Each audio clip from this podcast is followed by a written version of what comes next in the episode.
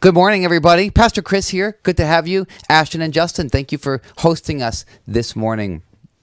Hey, I wanted to let you guys know, next week we're starting something brand new. I want you all to be prepared for it. It's going to be a study of the parables of the kingdom. It's going to be a study of how Jesus actually challenges and upends our long-held Christian ideas, messes with some of our expectations.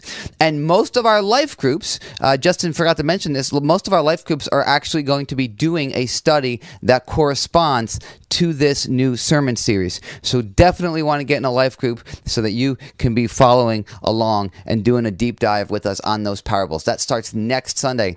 Today, grab your Bibles, open them up to Romans chapter 8, I want to pose a question to you as we kick off the third part of our series, No Condemnation.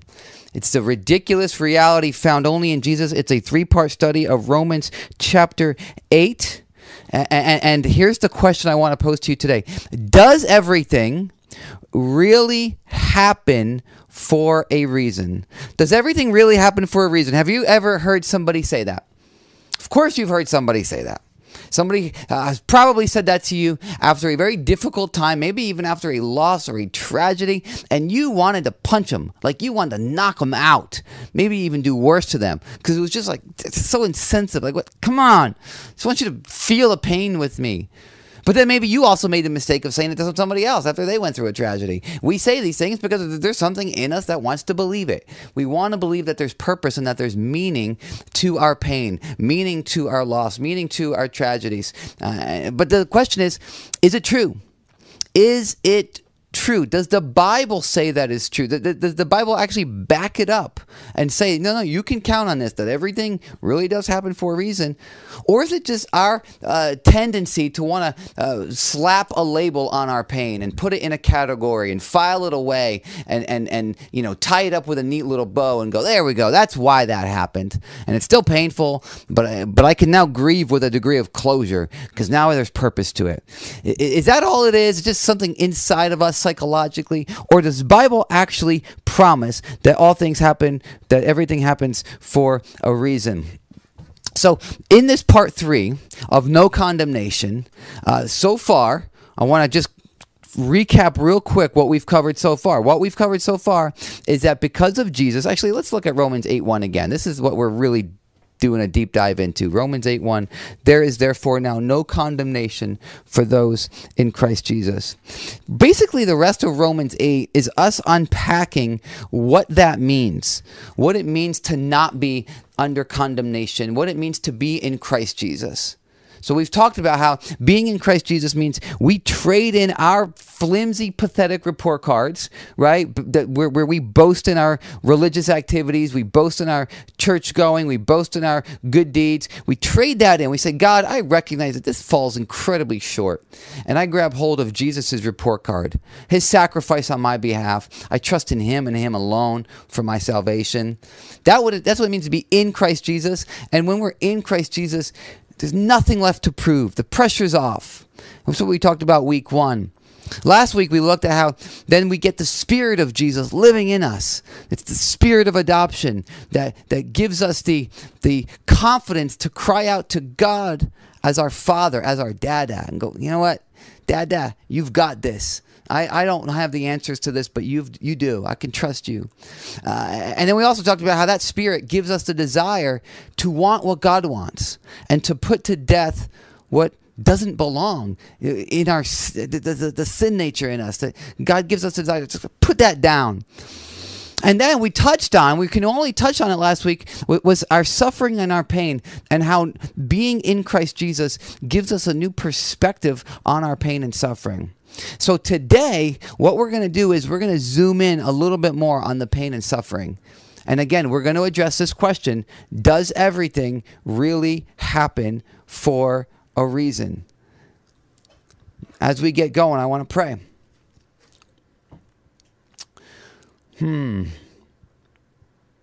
Lord, I pray that you would just kind of give me the words to articulate what you want to say. We ask that you would speak to people. We ask that you would challenge hearts, encourage hearts, lift up hearts, inspire hearts, to see Jesus for who Jesus is in a greater way, to understand that for those in Christ Jesus, all that we get, and for those who are not in Christ Jesus, for those who haven't trusted in you, that they would do so today, that there would be a handful of people today who say, you know what, I'm trading in my flimsy report card. I'm a trust in Jesus. I want to be in Christ Jesus. Anoint this message, Jesus, in your name. Amen. Okay, does everything, one more time. This is what we're addressing. Does everything really happen for a reason? We say it, people say it, we want to believe it, but is it true? The verse in the Bible that is primarily used to back up this claim is found in this chapter of Romans, verse 28, where it says this, "And we know that God causes all things to work together for good to those who love God, to those who are called according to his purpose." Okay. That's the verse that is most often used to make the claim, everything happens for a reason. Is that what this verse is saying? To understand if that's what this verse is saying, we have to ask a few questions about this verse. We're going to start with this question. What is meant by all things? God causes all things to work together. What is meant by all things? Well, when you look it up in the Greek, what it means is all things. It means actually all things. It means circumstances. It means the pain inflicted on us by other people. It means our own sins that we do against others, our sins against God. It means all things. It means where you grew up. It means how you were raised. It means whether or not you went to college. It means whether or not you dropped out of college. It means the bullying that you went through in elementary school. It even means the bullying that you inflicted on someone else in middle school because of the bullying that you took in elementary school. It means all things. All things are included in all things. It is your good marriage. It is your difficult marriage. It is even your divorce. All things is all things. But the next question, what does work together mean? See how it says, verse 28, we know that God causes all things to work together. What does it mean to work together? Well, that idea is to be summed up together, for things to be put together and summed up together. So if somebody asks, I want to show you a quick whiteboard. If somebody asked, or somebody said, Chris and Jess, that's my wife, work really well together. See that? See that? Are they saying, can you deduce that what they mean is that Chris on his own works well? Or that Jess on her own works well? No, you cannot deduce that. You can only surmise that what they mean is that Chris plus Jess summed up together work really well. Whether or not Chris works well on his own, in other words, whether or not Jess works well on her own is an entirely different issue. Let me give you another example. I'm a numbers guy, so I like math. 2 + 3 = 5, right? We know this. If somebody said, God causes 2 + 3 = 5, does that mean that God is calling 2, 5? Or that he's calling 3, 5 on its own? No. 2 does not equal 5, and 3 does not equal 5. It's only 2 + 3, which equals 5. So when Paul says here that God causes all things to work together, he's talking about when they are summed up together. He's not saying that God takes an evil that's inflicted upon us and simply calls it good.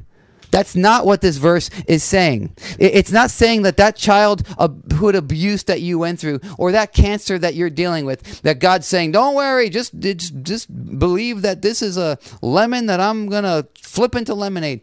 That's not what it's saying. Those are evil things. We live in a broken world where Satan is allowed to roam around. And on their own, cancer or childhood abuse or a betrayal from a friend or divorce, that's not good. It's tough stuff. That's tragic stuff. And so it's not true. According to this passage, you can't say that this one hardship in and of itself is good, or that it will even turn out for good. That's not what this verse is promising. We have to understand this, or we're going to say shallow, superficial, cliche things to each other that end up being insensitive and don't represent God's heart.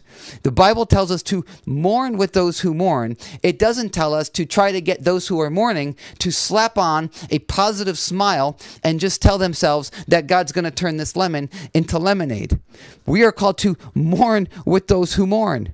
When we receive sickness, we are not to passively say, well, guess God's just teaching me some kind of lesson. Passively accept it. No, we're to obey Scripture, which says, you sick? Call the elders to pray over you, anointing you with oil, confessing your sins to each other, that you may be healed. That's what James 5 tells us. We're to believe for healing. We're to take our stand against the Satan, the accuser, who comes against us in this life. When an injustice happens, we're to take a stand against it, try to fight against it. No, we got to put a stop to this. When your marriage is falling apart, you don't passively go, well, God's just going to make this work out somehow. We're to say, nah, I got to do something about this.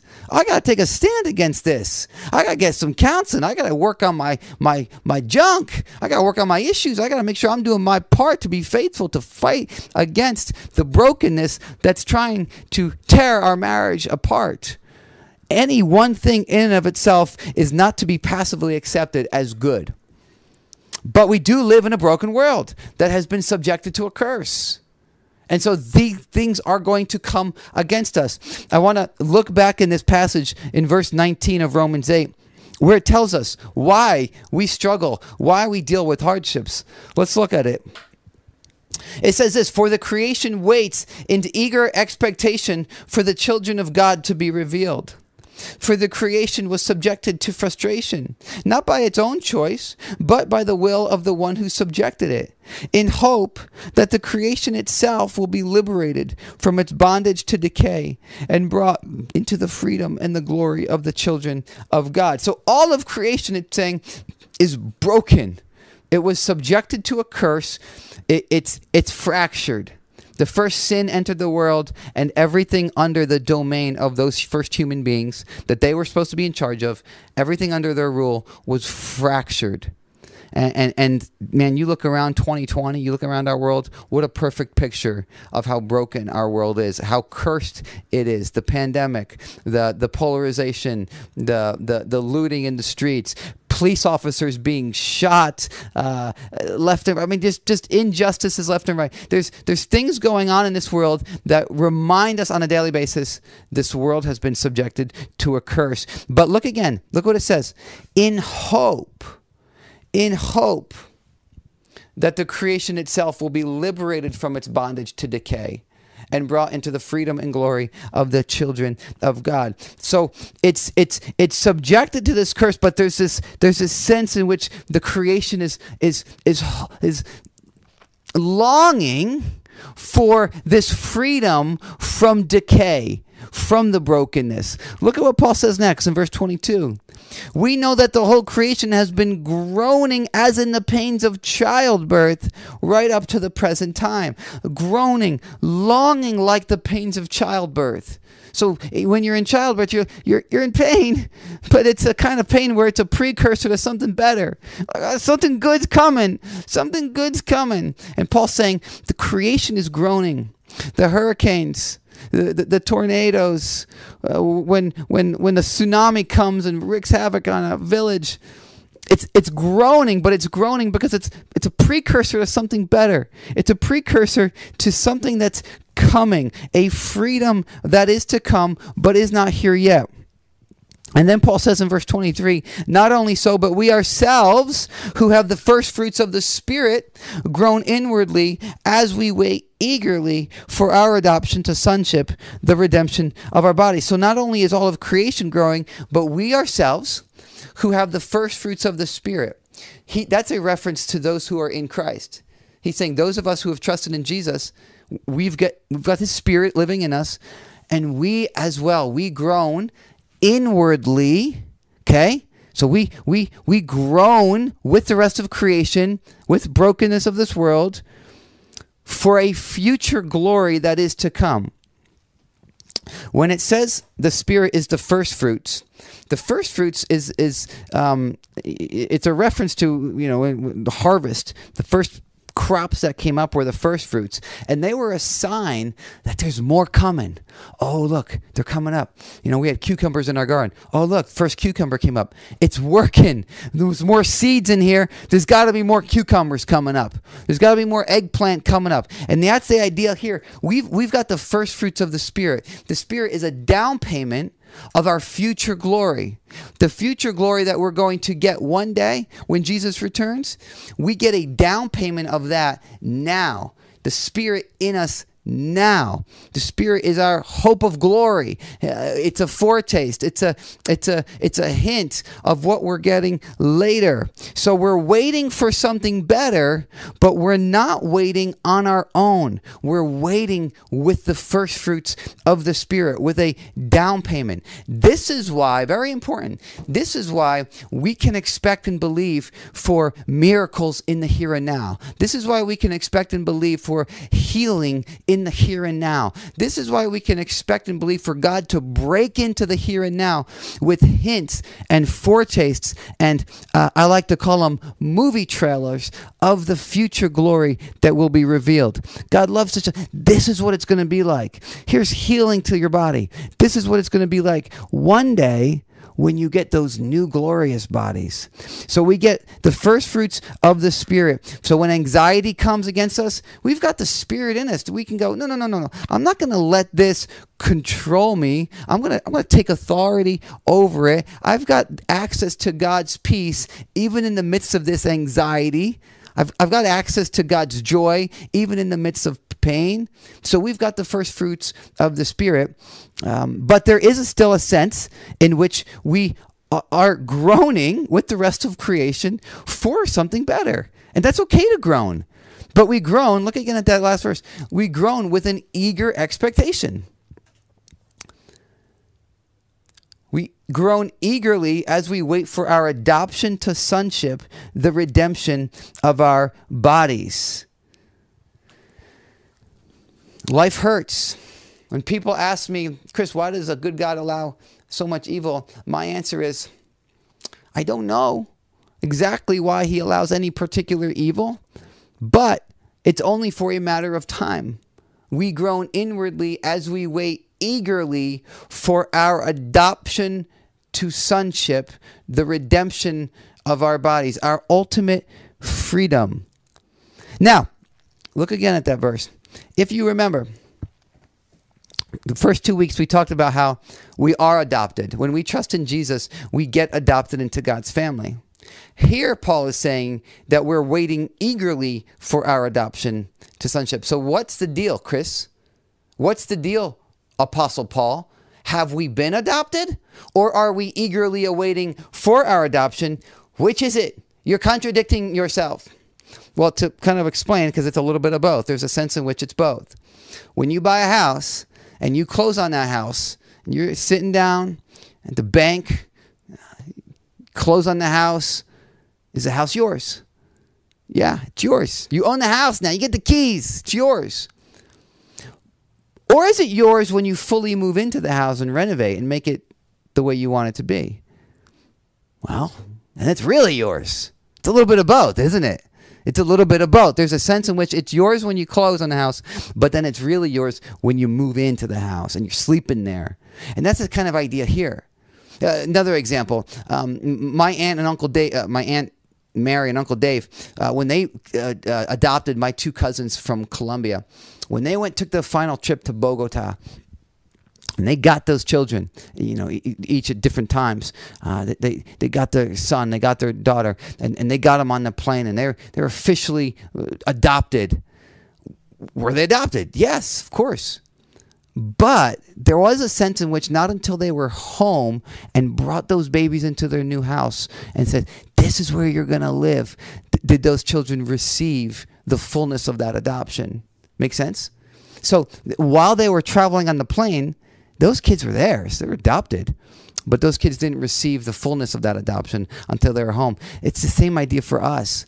We're adopted into God's family. We've got the first fruits of the Spirit. The Father's with us at all times. It's kind of like we're on that plane. We're waiting. We're waiting for that full inheritance to be revealed. What does Paul call it? Adoption to sonship. Look at it again. Look at it again. Adoption to sonship, the redemption of our bodies. To sonship is a reference to the inheritance that goes to the firstborn son. In that time, the inheritance, biggest part, went to the firstborn son. Jesus is the firstborn son. He gives us what he deserves, not what we deserve, what he deserves when we trust in him. So we are awaiting the fullness of our inheritance as little brothers and sisters of our older brother, Jesus. We're waiting to be brought into that full adoption. And gosh, man, that's going to be a time when we don't need to pray and stand against sickness and stand against anxiety and stand against injustice, because those things will be completely eradicated. The very presence of those things, Revelation tells us, every tear will be wiped away. There'll be no more crying or pain. Our bodies will get new bodies, and we'll be able to enjoy God, revel in God's glory in a way that we can't now. Like, even on our best days now, these bodies, these faculties can't enjoy God, can't worship God, can't take in God's glory as we should be able to. Give you an example. When I go to the beach, I look at the ocean and I go, wow, so big and massive, and it reminds me of how awesome God is. And I point out to my girls, look, guys, look how big that ocean is. You know who's even bigger? Who made that ocean? God made that ocean. And I revel in it for a moment. But eventually it wears off. Eventually it gets old. And I'm like, I don't see the glory of God anymore. It gets old. It lasts for a few minutes. When I look at my kids sometimes playing, and I'm like, wow, God, you made these kids. You gave them to us, and you created them. And I'm like, wow, God. And then it gets old. It gets old after a little bit. Like, oh, well, anyway, that's what it's like. One day, when we're receiving the full inheritance, we've got new bodies. We've got minds and eyes to really see God in his fullness. And we're living on a new earth. Man, I believe we're going to look at a blade of grass and go, wow, God did that. Holy mackerel. And it's just going to fill us with this wonder and worship. I can't wait for that day. That's the full inheritance. That's our full adoption to sonship. But until then, there is an ache in our souls. In the meantime, we groan. We groan. We experience disappointment. We experience loss. We experience misunderstanding. We experience frustration. And we groan inwardly. But it's not the kind of groaning where we groan in a grumbling, complaining, self-pity kind of way. It's a groaning where we groan inwardly as we wait eagerly in hope for our future adoption. It's like, yes, there's more to come. So we don't grumble and complain on one hand, but we don't try to slap on a positive smile on the other hand and just say, well, God's just going to turn this lemon into lemonade. No, it's okay to groan as long as we groan as those who have the first fruits of the Spirit. It's okay to groan as long as we groan as those who have the first fruits of the Spirit. So this verse 8:28, Romans 8:28, where it says, we know that God causes all things to work together for good, for those who love God, to those who are called according to his purpose. He's talking about all things when taken in their totality. All things taken in their totality when they're summed up, not taking each individual piece of evil and saying, well, we're going to call this good. It's not what it's saying.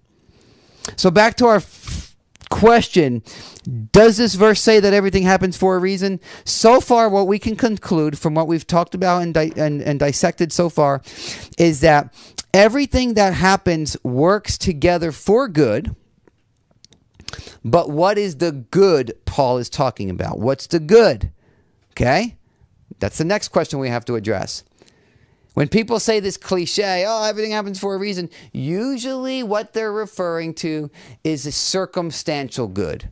You know, your car broke down. Don't worry, God's got a better car waiting around the corner.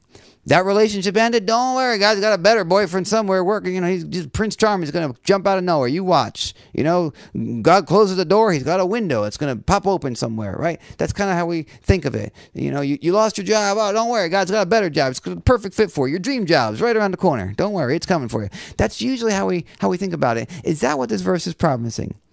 Is that what it's saying? Now, no doubt, sometimes that's the case. God's a blesser. God's a blesser. No doubt that's sometimes the case. But is that what this verse is promising? Well, thankfully, we don't have to wonder. We can get the answer to that question by looking at the very next verse.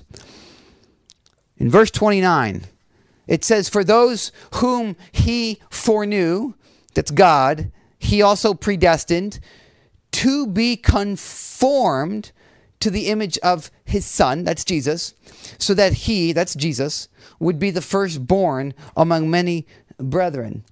So this is what it's telling us. If God causes all things to work together for good, and we're left to wonder, well, what's that good? Oh, there it is.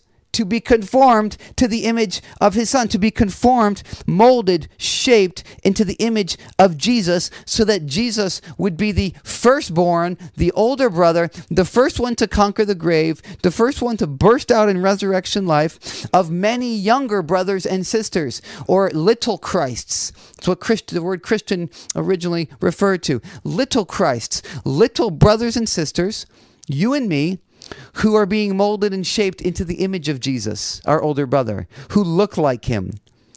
Everything is being worked together to make us more like Jesus day by day, so that at the end, we look like our older brother. We're shining with the glory of the resurrected Savior. Now, you might be thinking, or at least feeling, if we're honest with ourselves, this is what we feel, because we think in our heads, well, that sounds good. Of course I want to be like Jesus. I'm supposed to be like Jesus. It's the right answer. But if we're honest with ourselves, sometimes we're back of our minds, we're like, but I also want to be happy. I also want to enjoy life. Can't I get a little bit of both? Because sometimes they feel mutually exclusive.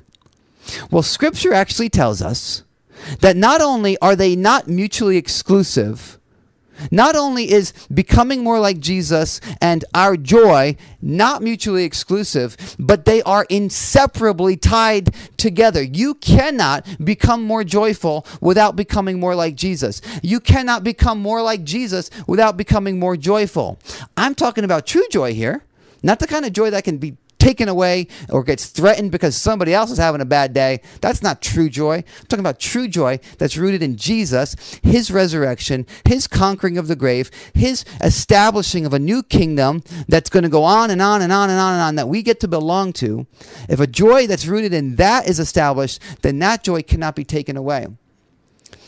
The joy that's rooted in the things of this world, however, can be taken away. The things that's rooted in the brokenness, or the things that are inside the brokenness of this world, underneath this curse, well, that stuff can be taken away. That stuff gets threatened all the time. Hurricane Sandy's come. Best friends stop talking to us and don't even tell us why, and then start talking smack about us behind our backs. Pandemics come. We lose our dream jobs. That kind of stuff can get taken away. And again, God blesses us with circumstantial good. But if our joy is rooted in those things, or is dependent on those things, then it's not really a healthy, strong joy. But when our joy is rooted in Jesus and his kingdom, oh, that's a joy that can't be stolen. And what God is determined to do is work all things together to make us more and more like Jesus, so that our joy is established in Jesus, in his kingdom, and that we become more joyful, more peaceful people as we become more like Jesus, as we become more humble. In other words, God wants us, because he loves us so much, he wants us to become more like Jesus, so that we don't need things to be fair in order to be happy. We don't need everybody to like us all the time in order to have peace. We don't need to get things our way every day in order for us to rejoice. You see? We can become slower to be offended, slower to be threatened, slower to get ticked off, quicker to pray, quicker to respond with humility, with joy, with peace to situations. That's what God is determined to do. in us. That's God's ultimate goal. That's the best good of all. When it says to be conformed to the image of Jesus, that God works all things together for our good, that's the best good that God is committed to in us. To become more like Jesus. Everything works together for the reason, the ultimate reason, to make us more and more like Jesus. That's the answer so far to our question, does everything happen for a reason? Everything works together for the reason, the ultimate reason, to make us more and more like Jesus. On one condition. On one condition. And that brings us to our last question. Who is this promise for? Notice, it says in verse 28 right there, to those who love God, to those who are called according to his purpose. It doesn't say to those whom God loves, because God loves everybody. God loves the entire world, that he gave his only son. The entire world, however, doesn't love God. The entire world is not adopted into God's family. The entire world hasn't trusted in Jesus. The entire world doesn't have the Spirit of God living in them. This promise is only for those who have been set free from condemnation and who have the Spirit of adoption, and therefore, because of that Spirit of adoption, love God. Love God and go, God, I want to become more like you. I want to become more like Jesus. I trust that that's where true joy is found. I trust that that's where true peace is found, becoming more like Jesus. I want that. That's who this promise is for. And you might say to me, but Chris, what about that? Those who aren't Christians? Are you saying that everything doesn't work together for good for them? Yeah, that's what this verse is saying. That's what it's saying. And I know that sounds harsh. That bothers me when I say it out loud. It makes me bristle. But think about it, and let's think logically about it. Why would someone who is not in Christ, who rejects Jesus and his sacrifice and says, I don't need that. I got my own report card. I got my own spirituality. I'm good. Why would somebody who rejects that want to have a joy rooted in that Jesus? They wouldn't. Why would they want to become more like that Jesus? They wouldn't. See, I'm going to jump to a movie analogy, okay? I like movies. This might help you understand this. It might make it sound better, feel better, become more clear. If you watch a movie, a good movie, by the end of that movie, you can look back at every scene and go, oh, I understand why that scene was in there. I understand how that scene either moved the plot forward or revealed character. That's what every scene in a movie is supposed to do. Move the plot forward, reveal character. And you can look back at the end of the movie and go, ah, I get it now. It might not make sense in the middle. In the middle of the movie, you might see a scene where somebody, gives a box to this person and a stranger walks away and you're like, what was that box about? But by the end of the movie, you go, oh, that's what that box was about. That's why that box was back there. It makes sense.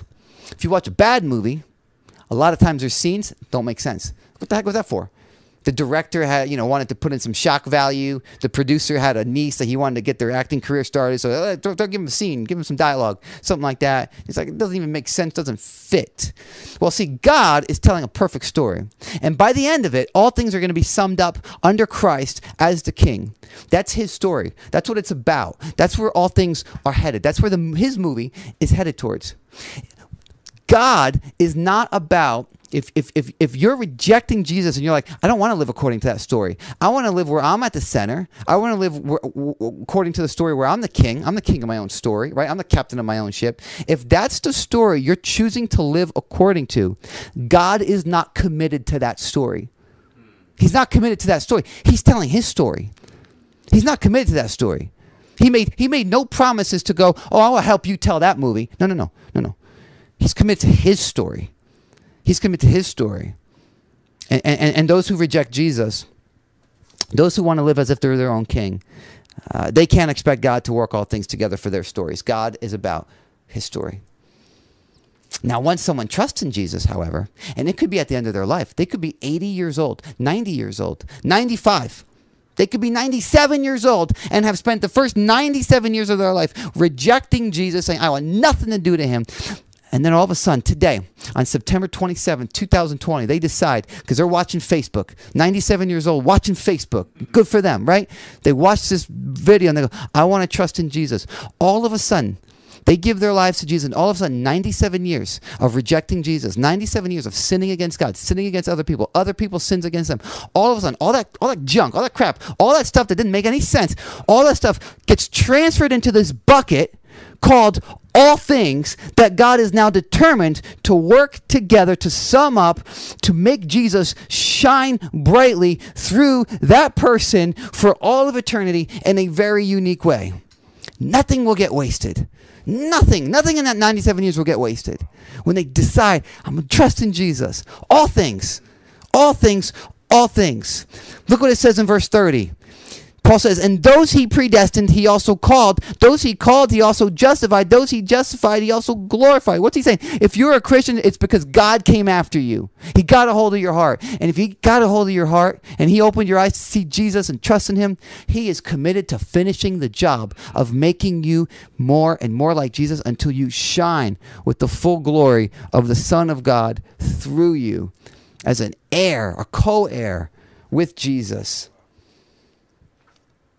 So, does everything happen for a reason? Here's how I'll put it. Everything works together for the reason, the ultimate reason, to make us more and more like Jesus. If we belong to Jesus. If we belong to him. So my question is, do you belong to him? Do you belong to Jesus? If you don't, if you haven't trusted in him, maybe you grew up believing in him. Maybe you grew up, you know, oh yeah, I know about Jesus. I heard the stories. But you never gave your life to him. You never traded in your report card that you've been depending on. You never said, God, my good deeds, my church activity falls short. It doesn't measure up to your glory. I'm taking hold of Jesus' report card. I'm trusting in that. That's the only thing I can boast in. Well, if you haven't done that, I want to urge you to do that today. If you haven't done that, I want to urge you to trust in him today. Don't wait anymore. Don't waste any more time. Don't waste any more time. Let me urge you to do that today. You know what it'll mean? It will mean that there's going to be more trials and pain coming your way precisely because you trust in Jesus. But it will mean you get the first fruits of the Spirit that will be with you in the midst of that pain, in the midst of those trials. It means that you're not going to escape the brokenness of this world entirely just yet, but it will mean that you get a special kind of spiritual authority that you get to stand against that, and it won't get the better of you. It doesn't have to cripple your joy and your peace.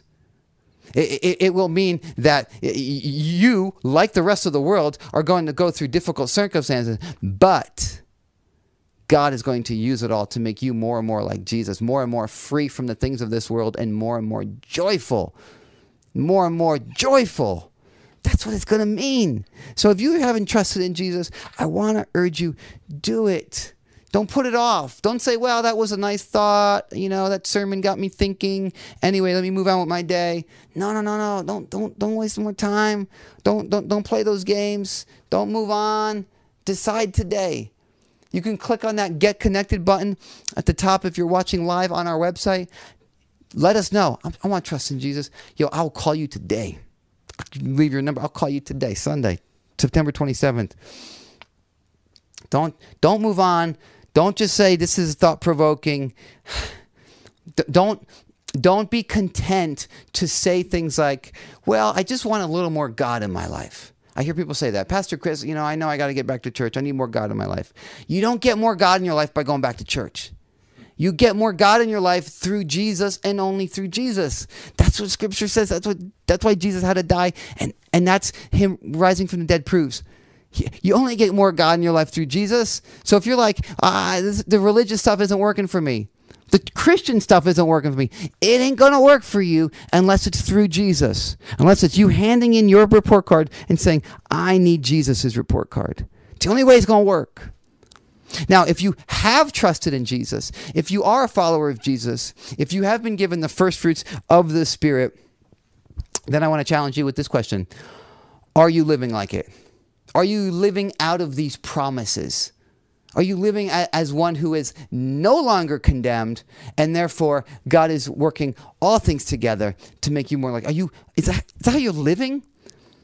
Are you responding to trials and pain as if you really do have the first fruits of the Spirit? As if God truly is in control over all things. As if you really believe that our Father will work it out for your good. As if becoming more and more like Jesus really will lead to more joy. Is that how you're responding to things? Because listen. The common trials of life don't just automatically make us more like Jesus. They don't just come against us and make us more like Jesus automatically. We have to respond to them like those who love God and are called according to His purpose.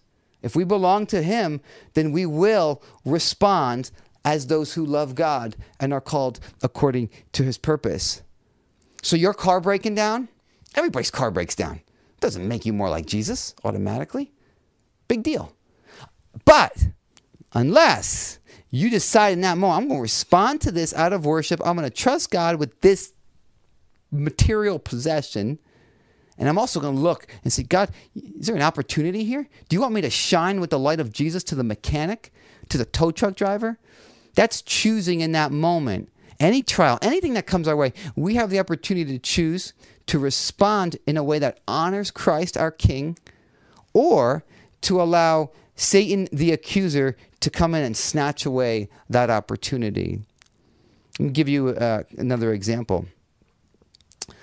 A single person getting up there in age, maybe in their late 40s, their 50s, and they're feeling like, man, am I ever going to get married? And they're feeling that angst. They're feeling that restlessness. I want to get married. I want to get married. A Christian and a non-Christian single person will both feel that angst. They both may even be tempted to compromise on their standards for who they would marry because they're getting up there. And they might be tempted to compromise and date and eventually marry somebody who's not really that healthy for them. But the follower of Jesus will choose to resist that temptation and go, you know what? No. My singleness is going to be used to worship Jesus. I am not going to trade in my singleness that has the potential to honor Jesus for a marriage that won't honor Jesus. I ain't doing that. That's what the single person will do. Anything that comes our way, we have the opportunity to respond as somebody who loves God and is called according to His purpose. That's what it means to have the first fruits of the Spirit. That's what it means to be no longer under condemnation. We actually live by the Spirit. When those things come against us, we know, no, God's going to use this, but we don't just say, God, use this and I'll be passive and I'll complain. No, we respond. We do our part. It's like two pedals on a bicycle. God promises, I'm going to use this and combine it with everything else to make you more like Jesus. And we go, yes, well then I'm going to respond like Jesus. I'm going to respond by worshiping Him. And it's two pedals on a bike that kind of push each other. I want to end the way Paul ends this chapter of Romans 8. And it's going to be a lead-in to a song by Michael Matt. I want you to think about whatever you're going through right now. The hardest thing about your life right now. Is it the person you're married to? Is it not working? Is it the fact that you had to go back to work? Is it what is it? Is it relational pain? What is it? Think about it. Paul says this in verse 31 of chapter 8. He says, what then shall we say to these things? What things? All the things that He's just, all the promises that He's just been declaring. What shall we say to these things? If God is for us, who is against us? He who did not spare His own Son, but delivered Him over for us all, how will He not also with Him freely give us all things? He gave us a Son. Jesus died for us. How is He not going to give us everything? Verse 33. Who will bring a charge against God's elect? God is the one who justifies. Who is the one who condemns? Christ Jesus is the one who died. Yes, rather, who was raised, who is at the right hand of God, who is also interceding for us. So the devil, the accuser, he can come against us and try to condemn us. He can bring a charge against us. Satan, the accuser, can come and say, look, God, look at what Chris did last week. And he might be right that was wrong. But then Jesus is interceding for us going, wait a second. He's been justified. He's trusted in me. That's gone. That's been forgiven. That's wiped away. That's gone. It's out of here. Those charges have been erased, eradicated, canceled out because I've died for Chris. Who will separate us from the love of Christ? Will tribulation or distress or persecution or famine or nakedness or peril or sword? In case it's not clear, this is a rhetorical question. Paul gives us the answer a few verses later in verse 38. For I am convinced that neither death nor life, nor angels nor principalities, nor things present nor things to come, nor powers, nor height, nor depth, nor any other created thing will be able to separate us from the love of God, which is in Christ Jesus, our Lord. Nothing. I think he covered everything there. Things in creation, things in the spiritual world, things that exist that are coming against us right now, and things that are to come that even hasn't even come against us yet. They're going to come against us tomorrow. Paul's like, none of that can separate us from the love of God that is in Christ Jesus. For those who are wrapped up in Christ, there's nothing that can stop God's penetrating, pursuing, determined love focused right on you to make you more and more like Jesus, freeing you from the things of this world, deepening your joy, deepening your peace. He is determined to do that. Let's respond today and this week out of worship, out of thankfulness for that promise, trusting that that's true. Because as we trust that that's true, it enables God's power to work even greater in our lives, to turn all things, summing them all up, to make us more like Jesus, the King. That's what it means to no longer be under condemnation. I pray that we would trust that, Jesus. I pray that we would rest in that and that we would respond out of that. And I pray that those who haven't yet trusted, that they would do it today, that they would let us know, let the person who invited them to watch know today's the day. I'm drawing a line in the sand. I'm trusting in Jesus. I want to be in Christ. I want to be in Christ. Let us know.